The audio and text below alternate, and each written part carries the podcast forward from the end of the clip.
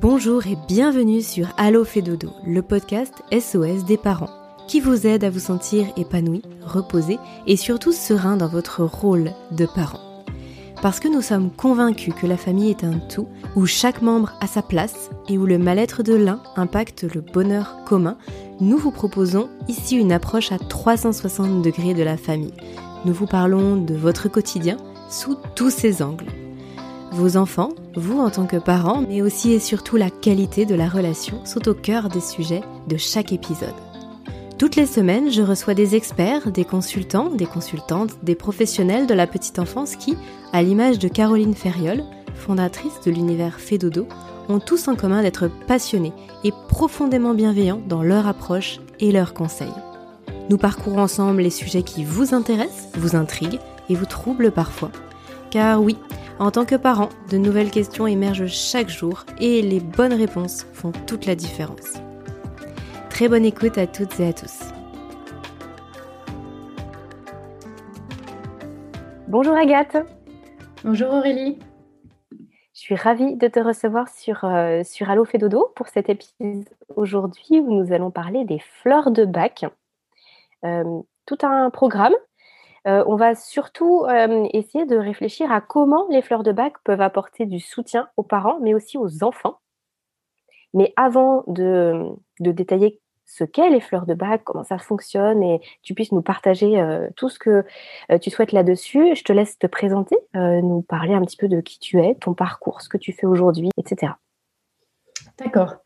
Alors, donc, j'ai commencé dans, va dire, dans le développement personnel il y a un petit moment, parce que j'ai été diplômée en psychologie en 2004. Euh, voilà. Et puis ensuite, euh, on va dire que euh, depuis le début de mes études, j'ai toujours cherché un lien entre, bah, on va dire, le, mental, le corps, l'esprit, voilà, les émotions. Et donc, au fur et à mesure du temps, on va dire, au cours des années, j'ai cherché des alternatives, des compléments à ma formation. Et puis, ça a été vraiment des rencontres au fur et à mesure de mon parcours. Euh, donc, il y, a eu, euh, il y a eu la méditation, par exemple, qui m'a beaucoup, euh, beaucoup appris. après, je me suis aussi tournée vers la sophrologie, ce qui permettait de développer une approche plus corporelle. Et puis, je suis partie justement en libéral il y a quelques années pour m'installer dans une autre ville, pour changer de vie. Et à ce moment-là, en fait, à nouveau, le hasard de la vie m'a mis sur le chemin des fleurs de bac, des, voilà, des, c'est des essences florales que je prenais depuis toute jeune, puisque c'est une kinésiologue qui m'en avait donné à l'époque. Et j'avais toujours été intéressée de savoir euh, un petit peu plus de choses sur cette méthode. Et donc, euh, je suis allée me former. Voilà, juste passer mon niveau 1 pour savoir un petit peu ce que c'était, parce que parfois on a des bonnes adresses comme ça de, formateurs. Et puis là, euh, j'ai complètement plongé dedans. Et d'un coup, en fait, tout ce que je cherchais depuis très longtemps, c'est comme imbriqué, aligné complètement. Et, euh, et, en fait, je me suis complètement euh, embarquée dans cette, euh, dans cette histoire. Et puis, j'ai passé mes différents niveaux. C'était en 2018. Voilà. Et puis, et finalement, maintenant, je ne fais plus que ça. Voilà, j'ai complètement délaissé la sophrologie, la psychologie. Alors, c'est des choses qui me servent énormément dans ma pratique. Mais au quotidien, maintenant, je suis donc conseillère agréée en fleurs de bac. Et parallèlement, je fais du Reiki. Je me suis formée au Reiki un petit peu en même temps que les fleurs de bac. Voilà, et c'est des approches euh, plus subtiles, on va dire, dans le sens euh, moins perceptible, puisqu'on travaille sur du vibratoire, sur de l'énergie. Donc, on n'est plus du tout dans euh, un accompagnement que basé sur le mental. D'accord. tu parles de plusieurs niveaux de formation. Tu peux simplement nous dire, il y, a combien de niveaux en fait Toi, tu as passé ton premier niveau, puis niveau 2, 3 c'est ça? Oui, c'est ça. Donc il y a trois niveaux. Euh, il faut du temps généralement pour intégrer chaque niveau. Moi, je suis allée un peu vite. J'ai été un peu gourmande. Mais euh, voilà, le premier niveau, on va dire que c'est un niveau qui est euh, très pour connaître un petit peu toutes les fleurs, connaître la philosophie d'Edouard Bach, voilà, découvrir un petit peu la méthode et pouvoir après s'en servir pour soi. Hein, puisque c'était le désir d'Edouard Bach que chacun puisse avoir une méthode facilement accessible et que tout le monde puisse s'en servir pour, euh, bah, pour, euh, pour être en meilleure santé, euh, on va dire, physique et mentale. Voilà. Donc ensuite, le deuxième niveau, c'est un approfondissement. Là, on commence à voir des subtilités entre les fleurs. Et puis, on commence à travailler sur euh, c'est quoi un entretien en fleurs de bac. Voilà, donc quelques ficelles du métier. Donc là, c'est vraiment quand on souhaite approfondir et quand on souhaite euh, bah, développer plus ses connaissances et aller plus dans le détail. On a peut-être un objectif un petit peu de se former pour après accompagner les gens. Voilà. Et après, le troisième niveau, là, on va encore plus dans le détail, parce que c'est vrai que l'univers des fleurs, c'est assez simple comme ça, mais les émotions, c'est quelque chose de compliqué. Voilà. Et donc là, on développe vraiment tout ce qui est technique d'entretien. On a quelques notions en psychologie aussi euh, sur des choses comme le transfert, contre-transfert, les mécanismes de défense. Voilà, on brasse un petit peu ce qui peut nous servir en tant que conseiller. Et après, on a euh, des examens écrits qui durent euh, trois heures, je crois. Voilà. Ensuite, on a un examen qui nous a envoyé encore euh, après ce, premier test écrit. Donc, deux tests écrits. Et ensuite, on doit être accompagné par un formateur et on doit faire au moins six entretiens qui sont chacun validés par un formateur, discutés, épluchés vraiment dans le détail sur bah, les fleurs qu'on a données, celles qu'on aurait pu donner, nos techniques d'entretien qu'on a, qu'on a besoin d'améliorer. Et ensuite, après ça, le, formateur valide ou pas, et envoie euh, tous les documents au centre BAC en Angleterre, qui après nous donne un numéro d'agrément. C'est pour ça qu'il y a des conseillers, et il y a des conseillers agréés avec un numéro d'agrément. Euh, souvent, on voit marqué BFRP, hein, c'est le numéro, euh, c'est le mot anglais. Et donc, c'est ça qui montre qu'on est allé jusqu'au bout du cursus. Voilà, puisqu'il y a des conseillers qui ne vont pas forcément jusqu'au bout, mmh. qui se disent conseillers en fleur de bac, mais vraiment l'agrément, ça veut dire qu'on a fait tout ce processus-là. Mhm. C'est très intéressant. Ok. Alors, tu parlais d'Edouard Bach, qui du coup a donné son nom à cette, euh, à cette mm. pratique. Euh, donc, on parle des fleurs de Bach.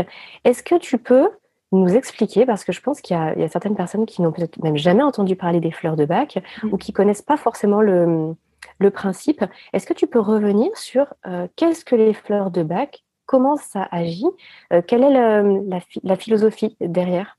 Mm-hmm. Alors, on va resituer ça un petit peu dans le temps. Déjà, c'est dans les années 1930. Hein. Bach, il est, euh, il est de cette époque-là. Euh, il est décédé en 1936. Voilà, donc ça fait à peu près 80 ans qu'on qu'on utilise euh, sa méthode. Donc, il faut savoir que Bach, c'était un scientifique. À la base, il était médecin, un bactériologiste. Donc, en fait, rien à voir avec les fleurs de Bach au début. Et c'est quelqu'un qui cherchait, enfin, pas tout de suite, mais il s'est toujours intéressé au lien entre. Euh, il a toujours cherché ce qu'il y avait derrière la maladie. Il a commencé à observer énormément dans sa pratique et s'est rendu compte que selon, euh, on va dire, selon euh, ce qu'on. l'état mental, on va dire, de la personne, on pouvait guérir plus ou moins vite de quelque chose. Hein, si on était confiant ou au contraire si on avait baissé les bras. Ça, il l'avait expérimenté quand il travaillait avec les blessés hein, de la Première Guerre mondiale.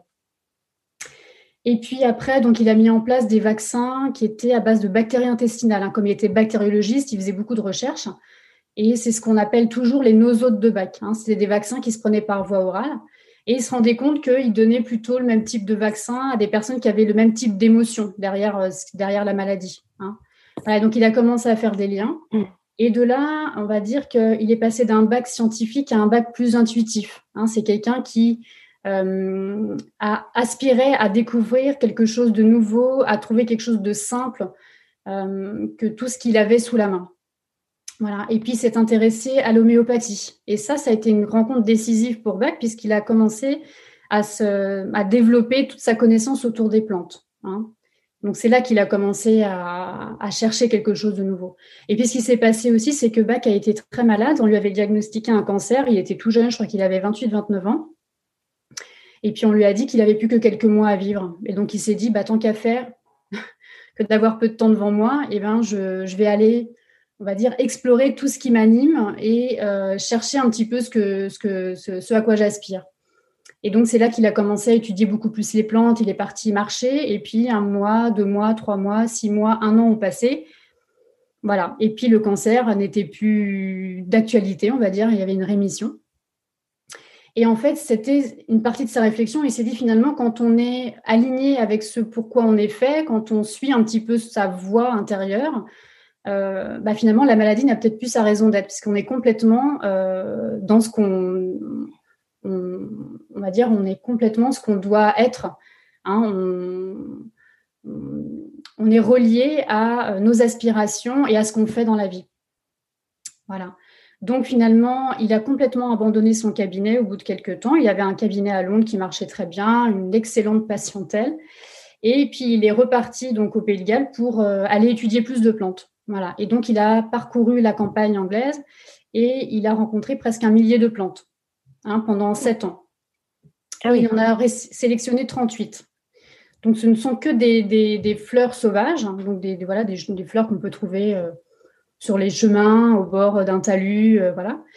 Et, et, donc, il a cherché une méthode pour, pour on va dire, extraire l'information de, ces plantes. Il avait l'intuition, en fait, que l'émotion et, les, plantes étaient, euh, c'était lié. Il y avait quelque chose à, faire à ce niveau-là. Voilà. Donc, en fait, lui, il voulait trouver, c'est ce qu'il faut retenir, c'est que lui, il voulait, euh, euh, il voulait que on prenne soin de son intérieur et de ses émotions pour euh, ne pas développer des maladies ou en tout cas quand on est malade, quand on a quelque chose, essayer de remettre de l'équilibre dans ses émotions pour, euh, pour retrouver un état de santé. Voilà, pour guérir. Donc si je comprends bien, c'est quelque chose qui vient euh, soit en prévention, soit en parallèle d'une démarche holistique de santé si on est atteint de quelque chose, mais qui va vraiment s'axer sur le bien-être intérieur, sur les émotions en parallèle de ce qu'on peut faire pour prendre soin de son corps plus physique finalement. Voilà. C'est-à-dire que la porte d'entrée, en fait, pour lui, c'était l'émotion. Mmh C'est ce qui provoque le déséquilibre et qui peut amener jusqu'à la maladie. Voilà. Et il voulait que ça soit une méthode simple et accessible, que chacun puisse la refaire, euh, puisse faire facilement un élixir de, fleurs. Voilà, puisque ce sont des fleurs qu'on trouve partout autour de nous. Hein. Ce n'est pas des choses très compliquées, c'est très facile à faire, une préparation euh, en fleurs de bac. Euh, voilà. Donc, il a retenu 38 fleurs qui correspondent à 38 états émotionnels différents. Et après, donc, on assemble les fleurs entre elles pour créer, on va dire, un, remède personnalisé pour la personne. D'accord. Et alors, et alors, quand tu interviens dans tout ça, euh, comment ça se passe finalement un accompagnement en fleurs de bac, alors un accompagnement avec toi. En fait, comment ça se passe? Tu, euh, il y a déjà, j'imagine, euh, toute une partie de, discussion, d'entretien avec la personne, que tu arrives à, cerner euh, ce mmh. qui va lui convenir le mieux. Après, il y a la partie, bah, justement, je choisis les fleurs, je choisis ce que tu appelles l'élixir, donc le mélange des fleurs. Et ensuite, la personne, elle revient te voir. En fait, est-ce que tu peux nous détailler un tout petit peu tout ça? Alors, euh, les cas sont tous différents. on va dire que les fleurs de bac, on peut travailler de manière très différente. Soit on travaille avec les fleurs parce qu'on vit quelque chose de très momentané, c'est-à-dire on doit passer un examen, se préparer un événement. Euh, voilà, il y a quelque chose, on vient d'avoir un, deuil peut-être dans sa famille et euh, voilà, momentanément, on n'est pas bien, on, on, patauge dans quelque chose. Voilà. Donc là, on peut faire un entretien et puis euh, et se préparer à cet événement ou retrouver de la paix. Et euh, il n'y a pas forcément besoin de faire euh, plusieurs entretiens. Hein. Voilà, du moment que l'événement est passé, que ça n'a plus sa raison d'être, on va dire que le travail est fini. Par contre, j'ai aussi dans ma clientèle des personnes qui viennent pour des, on va dire, des, choses qu'elles traversent depuis très longtemps, des choses qui sont là dans leur fonctionnement depuis des années, dont elles n'arrivent pas à se sortir, ou alors des personnes qui font un accompagnement en psychothérapie et qui se rendent compte que malgré le fait qu'elles aient pris conscience de quelque chose, il y a quand même une difficulté à, changer, à s'ouvrir. Et c'est ça les fleurs de bac, en fait, c'est nous aider à changer. Hein, puisque pour guérir selon Bach, il faut changer. On ne peut pas guérir comme ça, juste en prenant les fleurs. Il faut avoir le désir d'aller vers quelque chose. Donc, un, un conseiller, il va, pendant l'entretien, déterminer avec la personne son objectif. Voilà. C'est-à-dire, elle exprime ce qui ne va pas, Hein, ce pourquoi elle, bloque, on va dire, dans sa vie. Et, mais qu'est-ce qu'elle a envie de vivre maintenant? Qu'est-ce qu'elle a envie de développer, on va dire, comme qualité hein, pour, euh, pour sortir un petit peu de cette situation ou de ce fonctionnement? Donc, c'est ça qu'on essaie de déterminer. On travaille toujours avec un. Enfin, en tout cas, moi, je travaille toujours avec une intention, quelque chose de positif qu'on garde comme ça à l'esprit pendant tout le temps du flacon et qui nous aide à aller vers quelque chose. Hein, on ne prend pas juste des fleurs comme ça, euh, voilà il y a vraiment une question de volonté derrière, de, prendre part au processus. Donc après, hum, voilà, en fonction de ce que la personne exprime, je vais lui dire que il faudra peut-être faire plusieurs flacons pour aller vraiment bouger certaines choses et pouvoir avoir des résultats plus tangibles. Hein, souvent, avant trois mois, quand on a quelque chose de très ancré, c'est compliqué de, parfois de, de, bouger. Hein. Il, faut, il faut du temps. Mmh alors du coup, si on se recentre sur notre sujet du jour, qui qui est comment ça peut apporter du soutien aux parents et aux enfants. Est-ce que tu peux nous dire à qui tu t'adresses exactement? Est-ce que par exemple tu peux t'adresser euh, aux femmes enceintes? Est-ce que euh, c'est dans le cadre de la relation enfant-maman, enfant-papa? Est-ce que c'est euh, vis-à-vis des enfants? Est-ce qu'on peut faire un travail vis-à-vis des enfants? Parce que là tu parles d'intention qu'on va mettre bah, tout au long de, la prise du flacon. Comment ça se passe pour les enfants? Est-ce que tu peux nous resituer un petit peu tout ça? Mmh. Alors, Juste avant de répondre précisément à cette question, je veux juste dire deux, trois petites choses qui sont vraiment importantes justement par rapport à, tout ça. C'est que euh, donc dans les fleurs de bac, mhm. on va dire qu'il n'y a pas vraiment euh, de principe actif au même titre que des huiles essentielles, de la gémothérapie ou des, médicaments classiques. Donc il n'y a pas d'effet secondaire, il n'y a pas d'interaction possible avec d'autres traitements en cours euh, et ça peut se prendre à tout âge de la vie ça peut même se prendre pour des animaux, des plantes, tout le monde peut prendre des fleurs de bac. Donc c'est vrai que la méthode est très simple. Il n'y a même pas à se demander si telle ou telle personne peut, peut pas, est-ce que c'est accessible, est-ce qu'en fonction de la maladie qu'on a et tout ça, il n'y a aucune contre-indication. Ça, c'est vraiment, c'est ce qui est très important à savoir. Ou du coup, pendant la grossesse, où justement, on peut se poser beaucoup de questions sur est-ce que je peux, est-ce que ça c'est OK? Donc là, pas de souci. Voilà, à toutes les questions, est-ce que je peux? Oui. D'accord. Après, j'expliquerai plus tard parce qu'il y a des fleurs qui sont avec ou sans alcool et ça, ça, ça peut être une question que les mamans peuvent se poser. Voilà. Mais en tout cas, on peut travailler avec les fleurs de bac pour, pour toutes sortes de, personnes. Voilà. Donc, euh, ça peut être pour des, femmes enceintes qui, et le bébé in utero en bénéficie. Voilà. Ou pour, euh, pour des, bébés, des enfants plus grands, des adolescents. Enfin, voilà, c'est vraiment. Euh, à tout âge de la vie. Et euh, concernant les parents, euh, bah, c'est-à-dire il y a euh, la femme enceinte qui traverse des états émotionnels parfois un peu compliqués, surtout quand on approche du terme. Donc là, c'est vrai que les fleurs de bac peuvent accompagner à se préparer sereinement à un accouchement, à lever des peurs, des blocages. je sais qu'il y a des mamans, parfois le bébé se retourne pas, et ça, il y a des fleurs qui marchent très bien pour aider à ce que le bébé se retourne dans le ventre. Hein. Il y a des études qui ont été menées et qui montrent que ça marche 9 euh, fois sur 10 pratiquement. Euh, il y a des fleurs qui aident ah parce que parfois les bébés ont du mal, euh, voilà, on est à terme et puis le bébé n'arrive pas. Hein, voilà, donc parfois la maman a du mal à, lâcher aussi cette idée de, le bébé dans son ventre bien au chaud, puis à un moment donné, il faut laisser sortir. Hein, la vie doit, doit, doit, doit faire son cours. Et le bébé, pareil, peut ressentir que la maman bloque certaines choses et lui aussi peut-être être très confortable dans le ventre et n'a pas forcément envie de, sortir de cet état. C'est pareil, il y a une fleur qui aide beaucoup. Hein.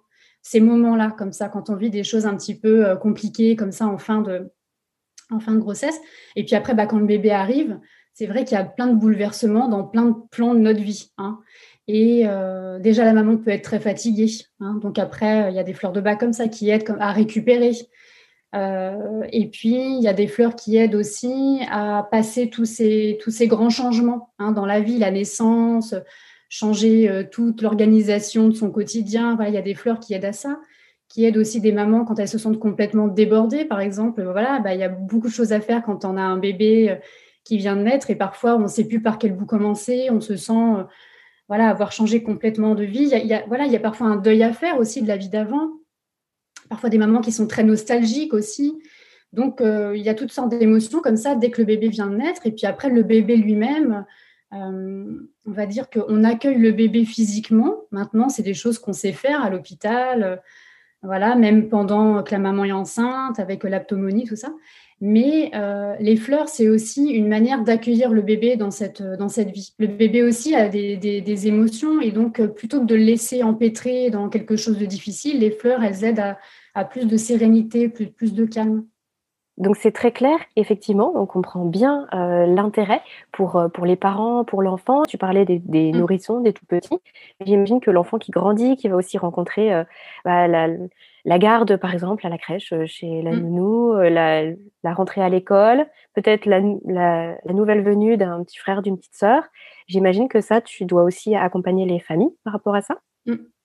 Oui, voilà, il y a bah, donc il y a tous les problèmes de sommeil. C'est vrai, le petit bébé comme euh, l'enfant plus grand qui peut avoir des terreurs nocturnes, par exemple. Euh, voilà, il peut y avoir aussi l'entrée, euh, comme tu disais, à la crèche ou à l'école, avec des pleurs de l'enfant, une, difficulté de séparation avec, les parents. voilà, peut-être qu'il y a déjà des petits frères ou des petites sœurs et qu'il y a des questions un petit peu de place dans la fratrie, de jalousie, de, de, voilà de petits moments comme ça un petit peu de tension. Et puis euh, puis après il y a le papa aussi qui euh, parfois un jeune père a du mal à trouver sa place un petit peu avec la maman le bébé euh, où il sent pas forcément impliqué au début parce que l'enfant est tout petit a vraiment besoin de sa maman. Et puis voilà il trouvait un petit peu ses, ses, marques. Donc il peut aussi ressentir des choses où il n'est pas très confortable avec avec ça. Donc et puis mmh. enfin depuis, de toute façon, euh, la naissance, c'est des états de, c'est des changements tout le temps. Il peut y avoir des, tout ce qui est euh, croissance, euh, mal de dents, le sommeil, la fratrie. Enfin, c'est voilà, il y, y, a tout plein de sujets et c'est vrai que c'est intéressant aussi que quand on fait des entretiens avec les enfants, que les parents aussi soient accompagnés parce que on est tout, enfin, tout ça, c'est un miroir de d'émotions et parfois, quand les parents ne sont pas apaisés, l'enfant le ressent. Et donc, par jeu de miroir comme ça, ça entretient certaines choses. Donc, c'est vrai que quand les deux prennent des, fleurs de bac, par exemple, ça permet de jouer euh, comme ça sur l'interaction, hein, sur quelque chose de systémique au niveau de la famille. Euh, et parfois, ça, règle les choses beaucoup plus rapidement que quand on, met tout sur euh, que l'enfant aille bien. voilà ou que seulement la maman aille bien. Hein. Tout ça, mhm. c'est important de voir ça comme un système. Et alors, question pratico, tu parlais de petit élixir mm. euh, c'est quoi? C'est euh, apprendre euh, avec une cuillère, apprendre en goutte, apprendre. comment ça se, ça se prend? Parce que par exemple, pour les tout petits, on se pose la question. Oui. Alors, les fleurs de bac, quand on ça, c'est peut-être quelque chose que tu as déjà vu dans le commerce. C'est des petits flacons de 15 millilitres ou 30 millilitres. Donc, ça, c'est des flacons unitaires avec les 38 fleurs. Donc, moi, j'ai tout le coffret, évidemment. Donc, euh, j'ai deux manières de préparer des flacons. Soit on prépare ça, donc on redilue dans un flacon euh, goûte. Et donc là, ce sont des gouttes qu'on prend directement euh, dans la bouche. Euh, soit il existe aussi des flacons spray et c'est pareil, on spray euh, quelques gouttes euh, de, voilà, dans, la bouche. Donc ça, c'est par voie orale. C'est la manière la plus classique de prendre les fleurs de bac. Mhm. Alors, moi, pour en avoir donné à des tout petits, les bébés prennent très facilement les petites gouttes. Quand ils ouvrent la bouche, c'est facile de leur mettre des gouttes dans la bouche. Et généralement, les enfants, même s'ils savent pas ce que c'est au tout début, quand ils sentent que ça leur fait du bien, ils ouvrent la bouche très facilement. Voilà. Et pour les enfants plus grands, c'est pareil. On leur, euh, on leur parle de tout ça et leur, mm. euh, on, essaie de leur faire approprier leur flacon avec euh, des gommettes, un nom. Enfin voilà, on a des manières. chaque conseiller trouve un petit peu de ces petites astuces. Et alors pour les bébés, si par voie orale c'est compliqué, on peut le mélanger à la boisson, à la nourriture. Et on peut aussi en mettre par exemple des gouttes dans le bain.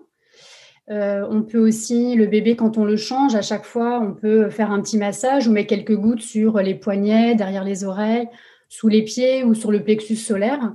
Donc ça, comme on le change très régulièrement dans la journée, eh ben on fait ça à chaque fois. Et euh, c'est par voie cutanée, mais euh, ça va dans tout ce qui est capillaire et ça, ça parvient aussi, l'information arrive aussi dans le corps. Voilà, donc ça voilà, il y a plein, plein de, mhm. façons possibles. Mais généralement, les bébés le prennent plutôt bien. Voilà, le risque parfois, c'est que. Enfin, moi, franchement, j'ai pas rencontré particulièrement de. Il faut faire attention quand on donne les fleurs que le bébé ne donne pas trop des coups dans le flacon, qu'on renverse le flacon. Mais voilà, ça ça se fait très facilement. Et quand on a préparé cet échange, Agathe, euh, tu évoquais même le fait que les enfants euh, en redemandaient. En fait, c'est mm. que finalement, il n'y avait pas euh, forcément une posologie très stricte. Et tu l'évoquais tout à l'heure, il n'y a pas de, de, pratique à éviter, il n'y a pas de restriction, il n'y a pas de contre-indication. Donc, il n'y a pas non plus une posologie où c'est trois gouttes et surtout pas une de plus ou pas une de moins. on peut se laisser aussi aller à, l'intuition par rapport à ça?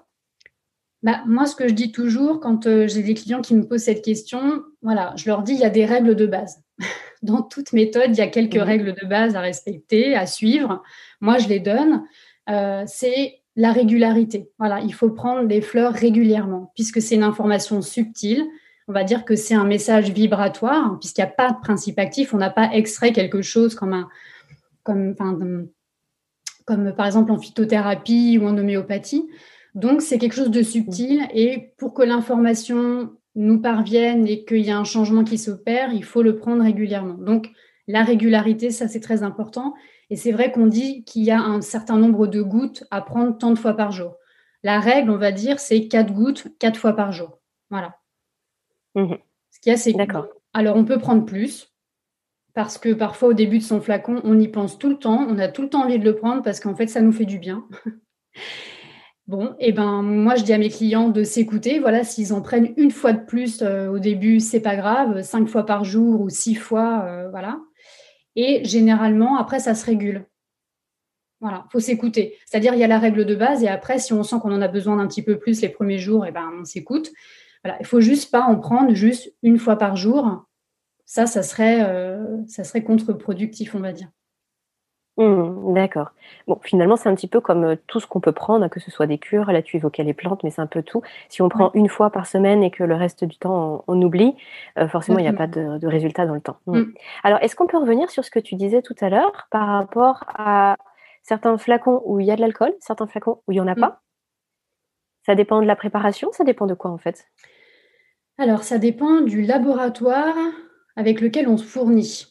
Voilà. Donc, il y a le laboratoire euh, Nelson, qui est à l'origine la pharmacie Nelson, qui était euh, la, pharmacie avec laquelle le Dr Bach travaillait. Donc, ça, c'est le premier laboratoire qui a commencé à commercialiser des fleurs. C'est les fleurs de Bach originales.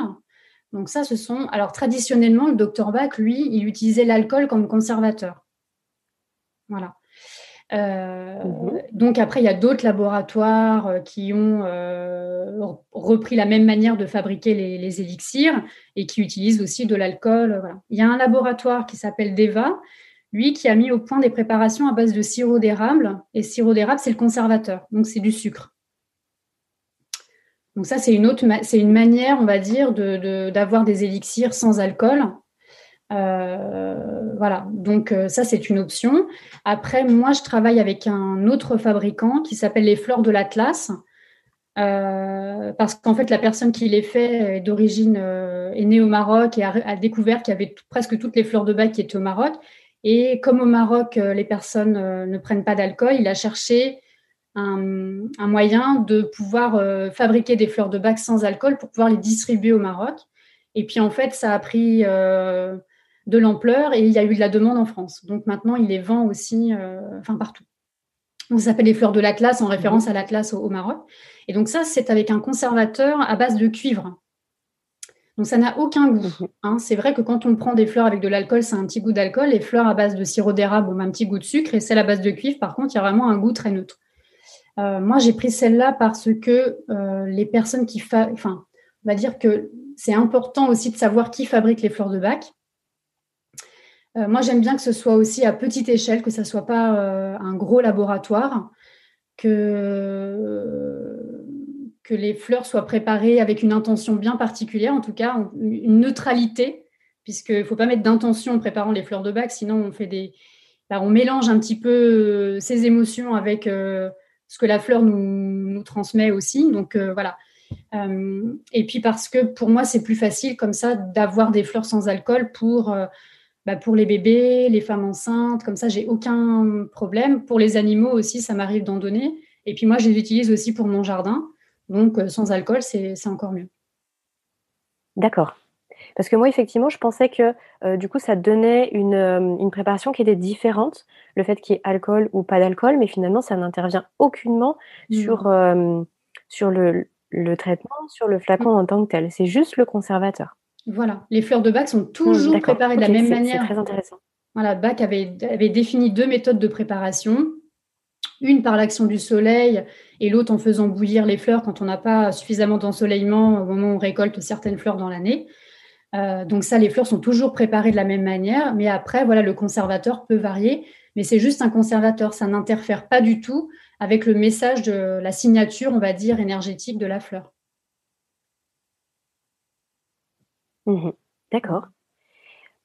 tu disais tout à l'heure que justement cette euh, le fait de prendre des fleurs de bac. Alors parfois ça peut durer en plus un, certain temps, hein. tu évoquais deux ou trois mois, pour que les choses se dénouent, pour qu'il y ait des nouvelles euh, émotions, des nouvelles choses qui se mettent en place. Euh, avec quel autre professionnel, consultante tu travailles?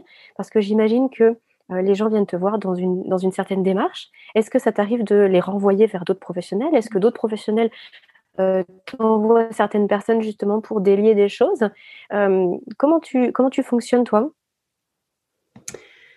Alors, ce qu'il faut bien comprendre, enfin, ce qui est important en tout cas de retenir aussi, c'est que les fleurs de bac, c'est une médecine, on va dire, euh, naturelle et douce, mais qui est complémentaire. Moi, je ne vois pas ça comme quelque chose qui se substitue à quelque chose.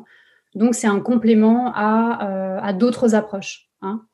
Donc, euh, parfois, les personnes viennent en première intention, et là, je vérifie toujours qu'elles ont aussi l'intention de, de faire un travail en complément, puisque les fleurs de bac, ça ne va pas tout régler ou il y a des personnes qui viennent parce que justement, euh, leur, euh, parfois c'est le, psychologue, ou elles viennent en complément d'un suivi en naturopathie. Alors parfois il y a des naturopathes qui donnent des fleurs de bac, mais ils font pas forcément exactement le même travail qu'un conseiller qui ne fait que ça. donc c'est vrai que moi, quand j'ai quelqu'un en entretien ou quand je prends le premier rendez-vous, j'essaie de voir quel est le parcours de la personne. Voilà, qu'est-ce qu'elle fait à côté. J'essaie de voir un petit peu le profil. Et puis, euh, si je sens que c'est quelque chose d'un peu lourd, euh, je m'attache à ce que la personne ait vraiment un complément à côté. Hein, je ne fais jamais croire que les fleurs de bac vont tout régler d'un coup. Donc, euh, on va dire que ça peut se complémenter avec plein, plein d'approches.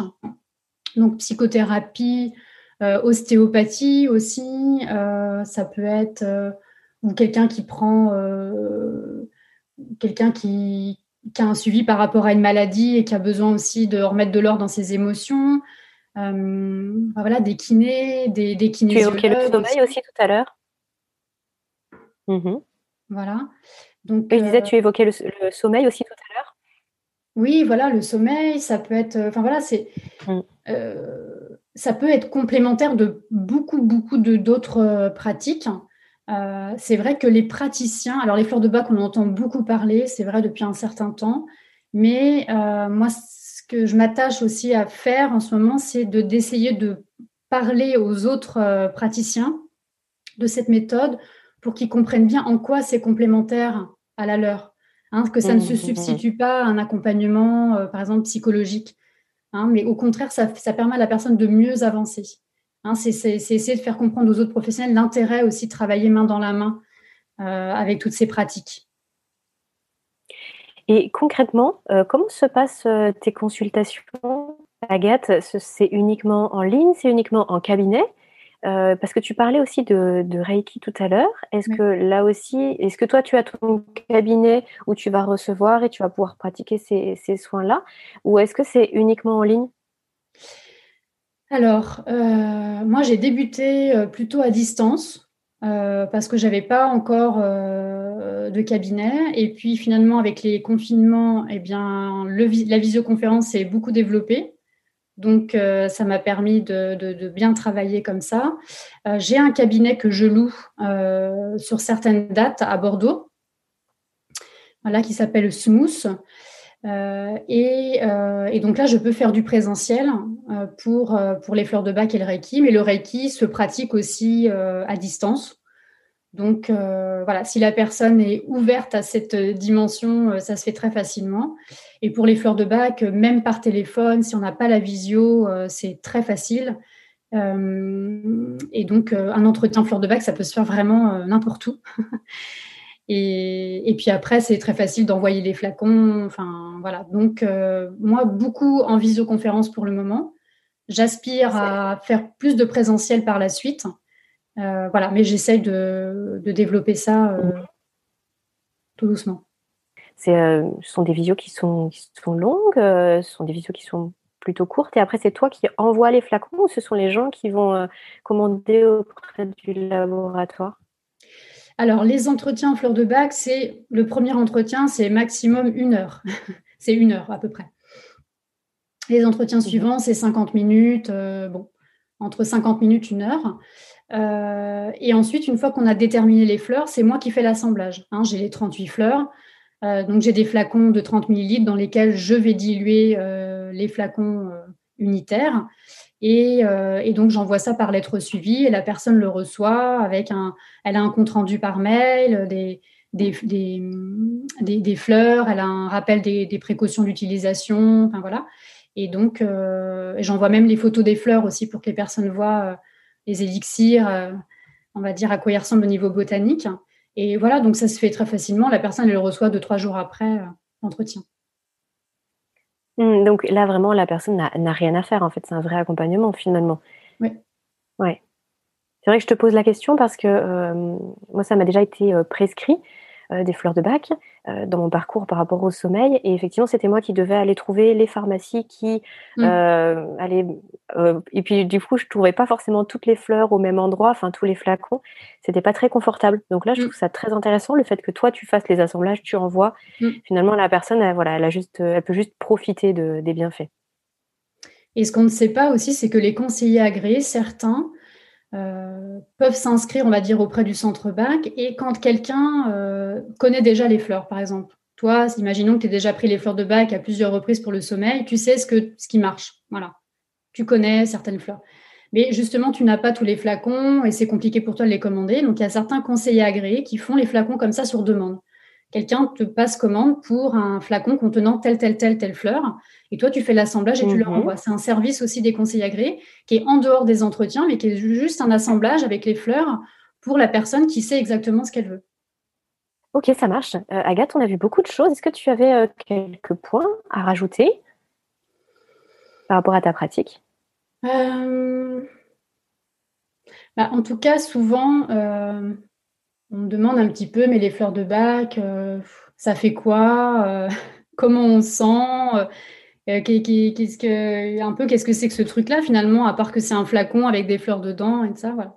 Alors c'est vrai que ce sur quoi j'aime bien insister, c'est qu'un travail avec un conseiller agréé, c'est pas seulement commander un flacon et avoir deux trois fleurs et puis mmh. voilà. C'est une démarche de, de changement, de prise de conscience de ce qui bloque dans sa vie et en fait, ce qui est intéressant avec les fleurs de bac, euh, et, pourquoi ça complète bien des approches, par exemple en psychothérapie, c'est que parfois, même si on a compris les choses mentalement, euh, qu'on sait ce qui bloque dans notre vie, euh, le changement et tout ce qu'on doit mettre en place, c'est difficile. Parce que changer, c'est pas facile. Même si on l'a décidé, c'est pas facile. Et en fait, les fleurs de bac, moi, ce que j'aime beaucoup, en tout cas, moi, c'est cette manière-là qu'elles m'ont beaucoup aidé, c'est en fait la sensation que quelqu'un nous prend la main pour nous aider à faire quelque chose qu'on n'arrive pas à faire tout seul. C'est-à-dire, c'est déjà là. On va dire que les fleurs de bac, c'est un petit peu un, catalyseur de quelque chose qui était déjà là en nous et qui ne demande qu'à s'épanouir, à s'ouvrir et à se mettre en route. Voilà. Donc, je trouve que c'est ça qui est intéressant dans le travail avec les fleurs de bac. Et c'est intéressant d'avoir mmh quelque chose à portée de main où on sait que voilà, avec, avec le chemin qu'on a fait avec un conseiller, avec les choses qu'on a posées et ce vers quoi on veut aller, on a la sensation d'avoir quelque chose qui est près de nous et qui nous aide. On n'est pas tout seul, c'est la sensation de ne pas être tout seul avec ce qu'on traverse. Et c'est ça en quoi euh, cette méthode, elle me touche. Mhm. ok, c'est très parlant. Agathe, où est-ce qu'on te retrouve? Comment on te contacte si on veut aller plus loin avec toi? Alors, bah, j'ai un site internet qui s'appelle euh, Terra Lunda. Terra comme la terre avec un donc Terra avec un A et Lunda L-U-N-D-A. Euh, c'est un nom que j'ai trouvé qui veut dire fleur, poésie, nature. Enfin voilà, je suis, euh, j'aime beaucoup cette dimension un peu poétique aussi des, fleurs. Et donc sur mon site Terra Lunda, bah, il y a tous mes accompagnements, le détail, euh, les, les, tarifs aussi. Et puis je suis assez présente sur Instagram. C'est vrai que j'ai pas mal de personnes qui m'ont connue sur Instagram. C'est pareil, c'est Terralunda sur Instagram. Euh, je partage euh, des, petites choses aussi. Euh, j'ai une page Facebook qui porte le même nom, Terralunda. voilà. Et puis, sinon, je suis sur l'annuaire des thérapeutes.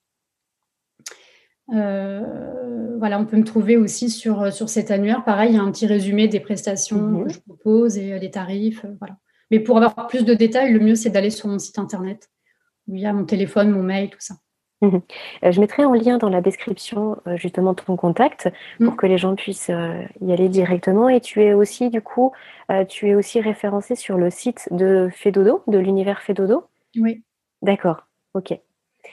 sur la page du site, là je fais une parenthèse, tu, as, tu as une page à toi? Ou, ça, ou c'est juste un lien qui renvoie vers ton site sur Non, non, il y a une page. Oui, il y a une page à moi.